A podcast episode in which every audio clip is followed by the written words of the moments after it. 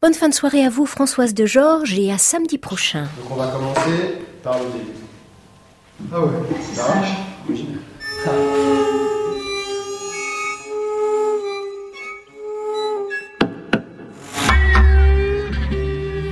Alla Breve, Anne Montaron, France Musique. Bonsoir et bienvenue dans la forme longue de nos Alla Breve. L'heure est venue pour notre puzzle musical de la semaine de se reconstituer. Ce soir, on recolle les morceaux. Les 5 synchronies que le saxophoniste Antonin Tri-Hoang a imaginées il y a à peine 3 ans pour les musiciens du Quartet Novembre vont former une suite contrastée et cohérente à la fois. L'émission de ce soir est aussi un portrait, celui d'Antonin Tri-Hoang, jeune musicien de 27 ans, saxophoniste, clarinettiste et compositeur, actif dans l'univers du jazz et au-delà.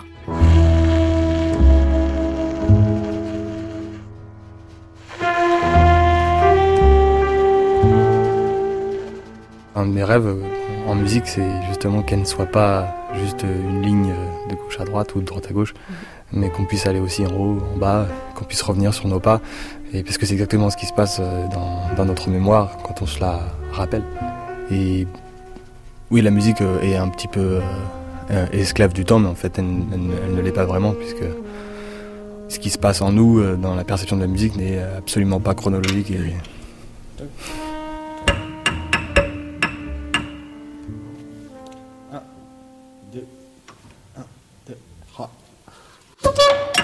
La notion du temps, ce temps à l'intérieur duquel les événements sonores s'organisent, est évidemment au cœur du travail des compositeurs.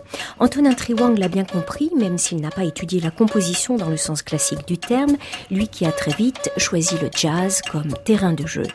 L'idée de commander une suite de miniatures à Antonin Tri-Hoang est venue autrefois à Xavier Prévost, l'un de nos messieurs jazz sur France Musique et authentique dénicheur de talent.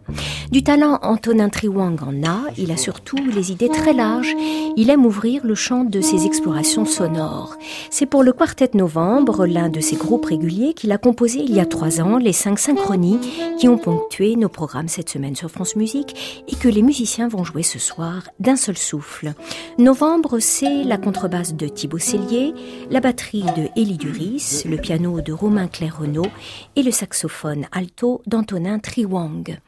Novembre entretient une relation particulière à l'idée de temps et à l'idée de mémoire. Les musiciens de ce groupe aiment inventer des morceaux, puis les casser, les recoller, mettre de la fausse poussière et des fausses brisures, de la bonne colle, et là je cite les musiciens du groupe, puis tout casser encore pour finalement se ressaisir des objets sonores retrouvés presque par hasard au moment du concert ou de l'enregistrement. Au départ, on a réuni plusieurs de compositions de chaque membre. Et au fur et à mesure du temps et des concerts, on a commencé à procéder au montage entre ces différentes musiques. Et c'est devenu de plus en plus complexe et imbriqué. Et je pense que c'est ce qui nous intéresse vraiment, c'est de faire des concerts qui ne soient plus linéaires. On a l'habitude d'entendre les choses, les éléments musicaux une seule fois, par exemple dans un concert. Et moi j'aime beaucoup réentendre les choses ou croire me souvenir. Ou on essaye de jouer avec cette idée de mémoire. C'est parti.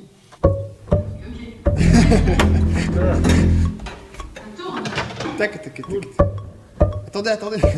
Ce qui m'a obsédé dès le début quand j'ai commencé à travailler dessus, c'est ces 2 minutes. Et je trouvais ça vraiment très intéressant de travailler là-dessus. Et donc j'ai fait des petites expériences. Je me suis mis plusieurs fois 2 minutes de silence. J'ai écrit un peu sur qu'est-ce qui pouvait se passer dans ces 2 minutes a priori vides. Et puis ensuite aussi 2 minutes des morceaux de 2 minutes. Et j'ai voulu rendre un peu ces différentes impressions de 2 minutes dont j'ai pu faire l'expérience.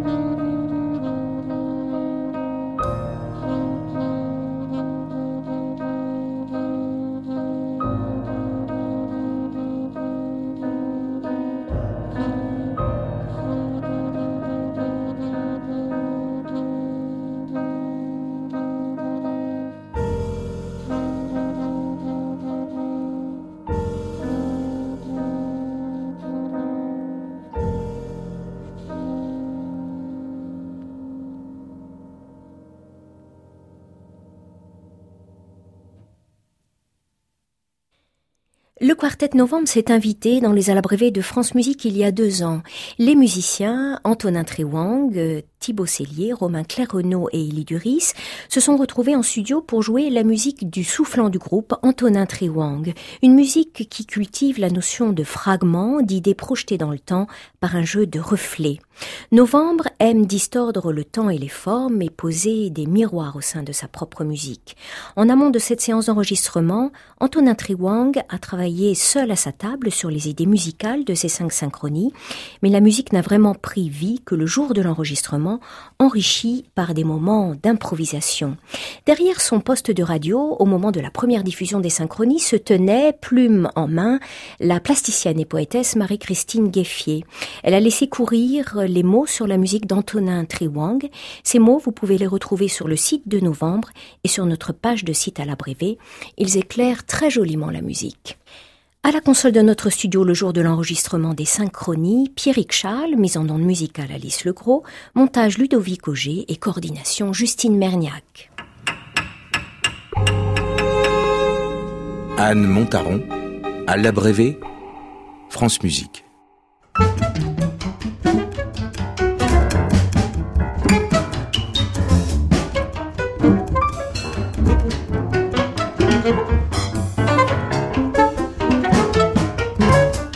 Les 5 synchronies d'Antonin Tri-Hoang s'est faite il y a 2 ans parallèlement à des séances d'enregistrement du même Quartet Novembre dans un autre répertoire. Le fruit de ces séances en studio est aujourd'hui bien palpable, bien physique. C'est l'album Calque au pluriel, paru sur le label Vibrant. Quelques extraits de l'album vont maintenant accompagner mes échanges à bâton rompu avec le compositeur Antonin Tri-Hoang.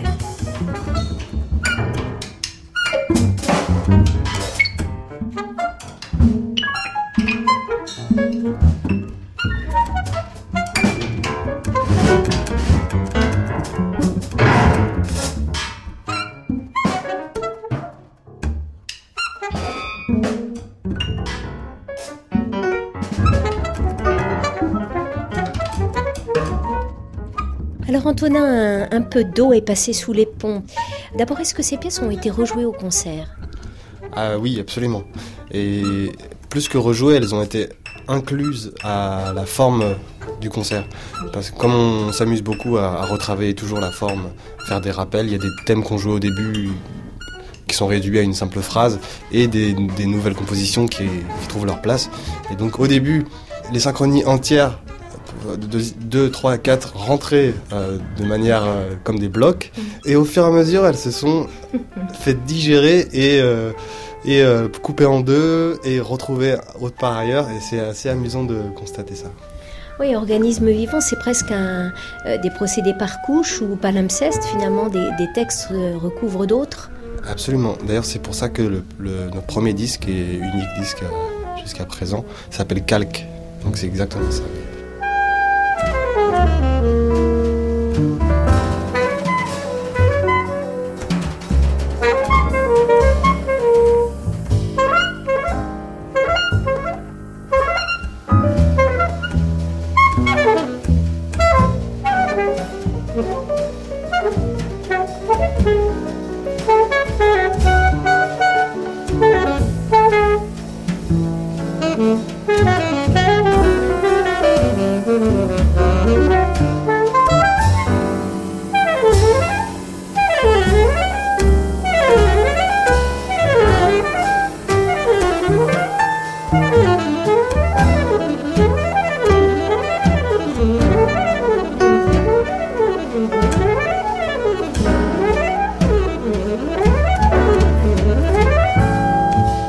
l'enregistrement, nous on avait choisi de l'enregistrer live.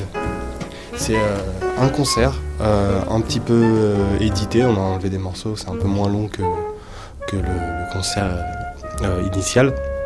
Et ensuite, après c'est vraiment que des collaborations, donc le label Vibrant avec son collectif de graphistes qui travaille très bien. Dans ce cas-là, c'était Lison de Reader qui a fait la pochette, tout est fait à la main. Le livre est cousu à l'intérieur et c'est sérigraphié, donc elles sont toutes différentes, elles n'ont pas toutes les mêmes tonalités de couleurs, donc c'est vraiment très beau. Un autre graphiste, Patrice, pas Atrice avec deux A, a fait des vidéos, enfin des sortes d'animations sur les synchronies, sur la première et la quatrième. Donc c'est sur le blog de novembre, on peut les trouver.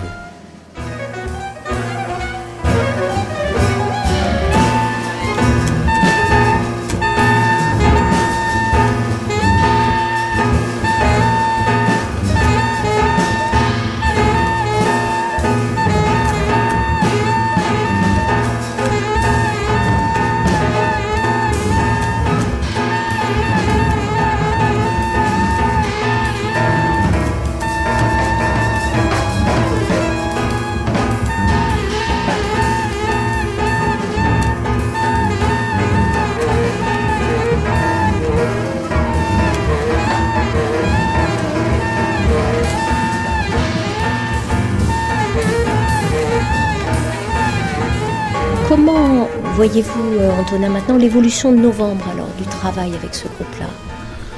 Alors, l'année dernière, on a fait un spectacle. Alors, je dis spectacle parce que on était donc nous quatre, plus un éclairagiste qui a fait la mise en lumière avec qui on a travaillé. Donc, on a fait la création pour le festival Banlieue Bleue en avril 2016. Et donc, pour ce spectacle, on a appelé Apparition. On avait des invités. Et on les invitait de manière un peu spéciale. De la même manière, on avait une thématique, c'était Ornette Coleman. Mais on a abordé cette thématique de manière assez singulière. Moi, je voulais absolument éviter l'hommage, parce que je trouve absolument pas intéressant de faire des hommages. Et faire un hommage à quelqu'un, je pense que c'est pas lui rendre service. Donc voilà, c'était comme tu disais... la technique du palimpseste et de gratter, c'était de glisser comme des citations un peu cachées, sans guillemets, qui apparaissaient en transparence. Donc voilà, c'était assez subtil et c'est là où les invités aussi avaient un rôle, c'est-à-dire qu'ils sont, sauf à un moment, ils n'apparaissaient pas sur scène. C'était des apparitions vraiment. Donc ça, c'était le grand projet de 2016 qu'on va refaire. Normalement, on devrait le refaire en avril au festival tricollectif à la Générale. En sortant de la forme conventionnelle du concert aussi. Oui, parce que de toute façon, c'est notre idée un peu dès le départ. C'était de renverser la notion de début et de fin. On n'est pas les premiers à le faire, bien sûr. Hein. Que ce soit les mash-up ou le zapping, il y a toute une histoire.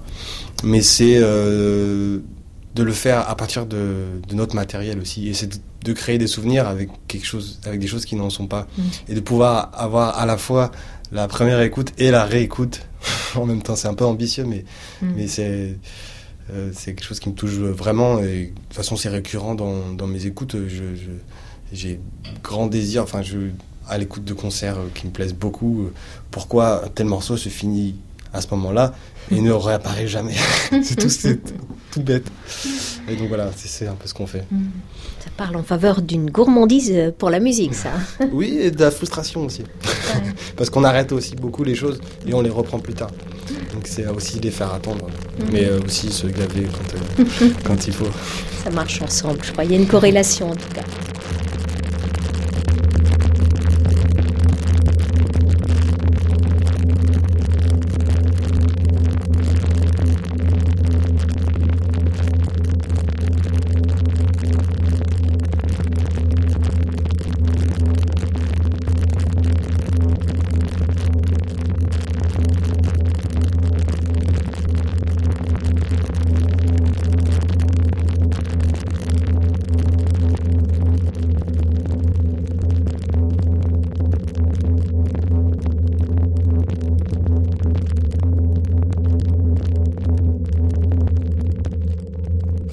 Novembre jouera à main d'œuvre à Saint-Ouen, mardi 31 janvier. Novembre n'est pas le seul groupe régulier d'Antonin Tri-Hoang. Avec le quartet de clarinette Watt, il continue à creuser une musique très éloignée du jazz, une musique de texture beaucoup plus abstraite en apparence. Il y a aussi le trio qu'il forme avec les deux improvisateurs Gianni Cacerotto et Sylvain Darifourcq. Et puis il y a les duos avec le pianiste Benoît Delbecq, parfois élargi au trio, et le duo avec la pianiste Eve Risser sur le point d'enregistrer un répertoire spécifique. Mais ce qui occupe le plus Antonin Tri-Hoang aujourd'hui, c'est la musique d'un autre type de duo, celui qu'il associe à l'électronique cette fois, à la photographe et plasticienne Dorothée Smith.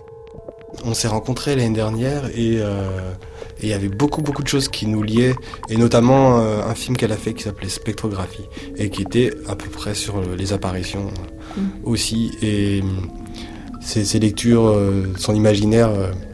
Elle a en plus un goût pour la science-fiction que moi je n'ai pas forcément, mais qui est vraiment très riche, un univers très singulier. Voilà. Et donc dans la photo, d'ailleurs, on a beaucoup discuté, parce que c'est vrai que en termes de temporalité, la musique et la photo, il y a vraiment une sorte presque d'antagonisme entre l'instant immortalisé et le temps aménagé de la musique. Et donc voilà, on a beaucoup réfléchi à plein de choses, et on s'entend très bien, en tout cas pour les directions qu'on va prendre. Nos précieux produits, pour lesquels nous n'avions pas d'abri, étaient disposés sur les tables et sur des planches. De tous côtés, on apercevait leurs silhouettes faiblement lumineuses, et ces lueurs qui semblaient suspendues dans l'obscurité nous était une cause toujours nouvelle d'émotion et de ravissement.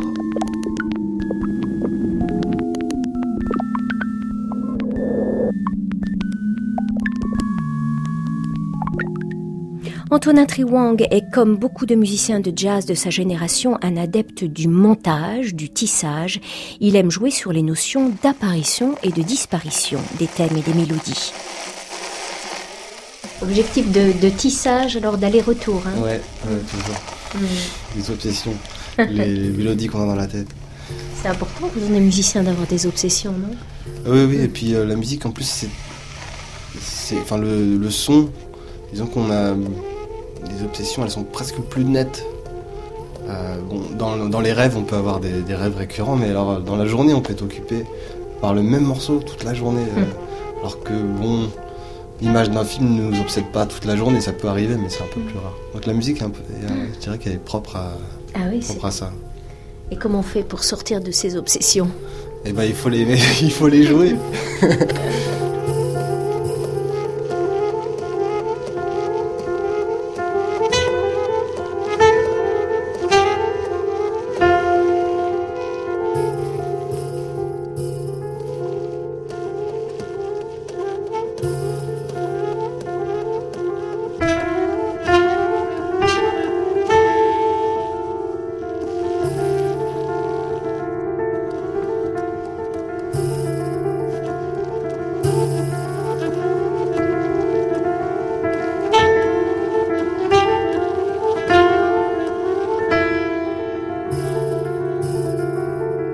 On peut pas, surtout dans la vie de musicien que j'ai avec mes camarades, on peut pas faire comme si on faisait qu'une chose, parce que c'est pas vrai, on fait beaucoup de choses, donc on peut pas non plus faire complètement abstraction de tout le reste. Donc je pense que ça a un lien dans le fait de vouloir aussi découper les choses et les assembler ensemble, parce que déjà on est arrivé à un point extrême du lien hypertexte, du lien internet, c'est même plus du zapping, c'est de la digression permanente, et ça peut trouver ça inquiétant, mais on peut trouver ça aussi très, très riche à partir du moment où on s'en sert comme un bel outil. Et donc voilà, on passe notre temps à bouger, à se retrouver dans des contextes très différents, c'est des fois difficile de de tisser tout ça ensemble et peut-être qu'avec, je sais pas, Internet, la dématérialisation des choses, il y a peut-être plus de fantômes, j'en sais rien. Mmh.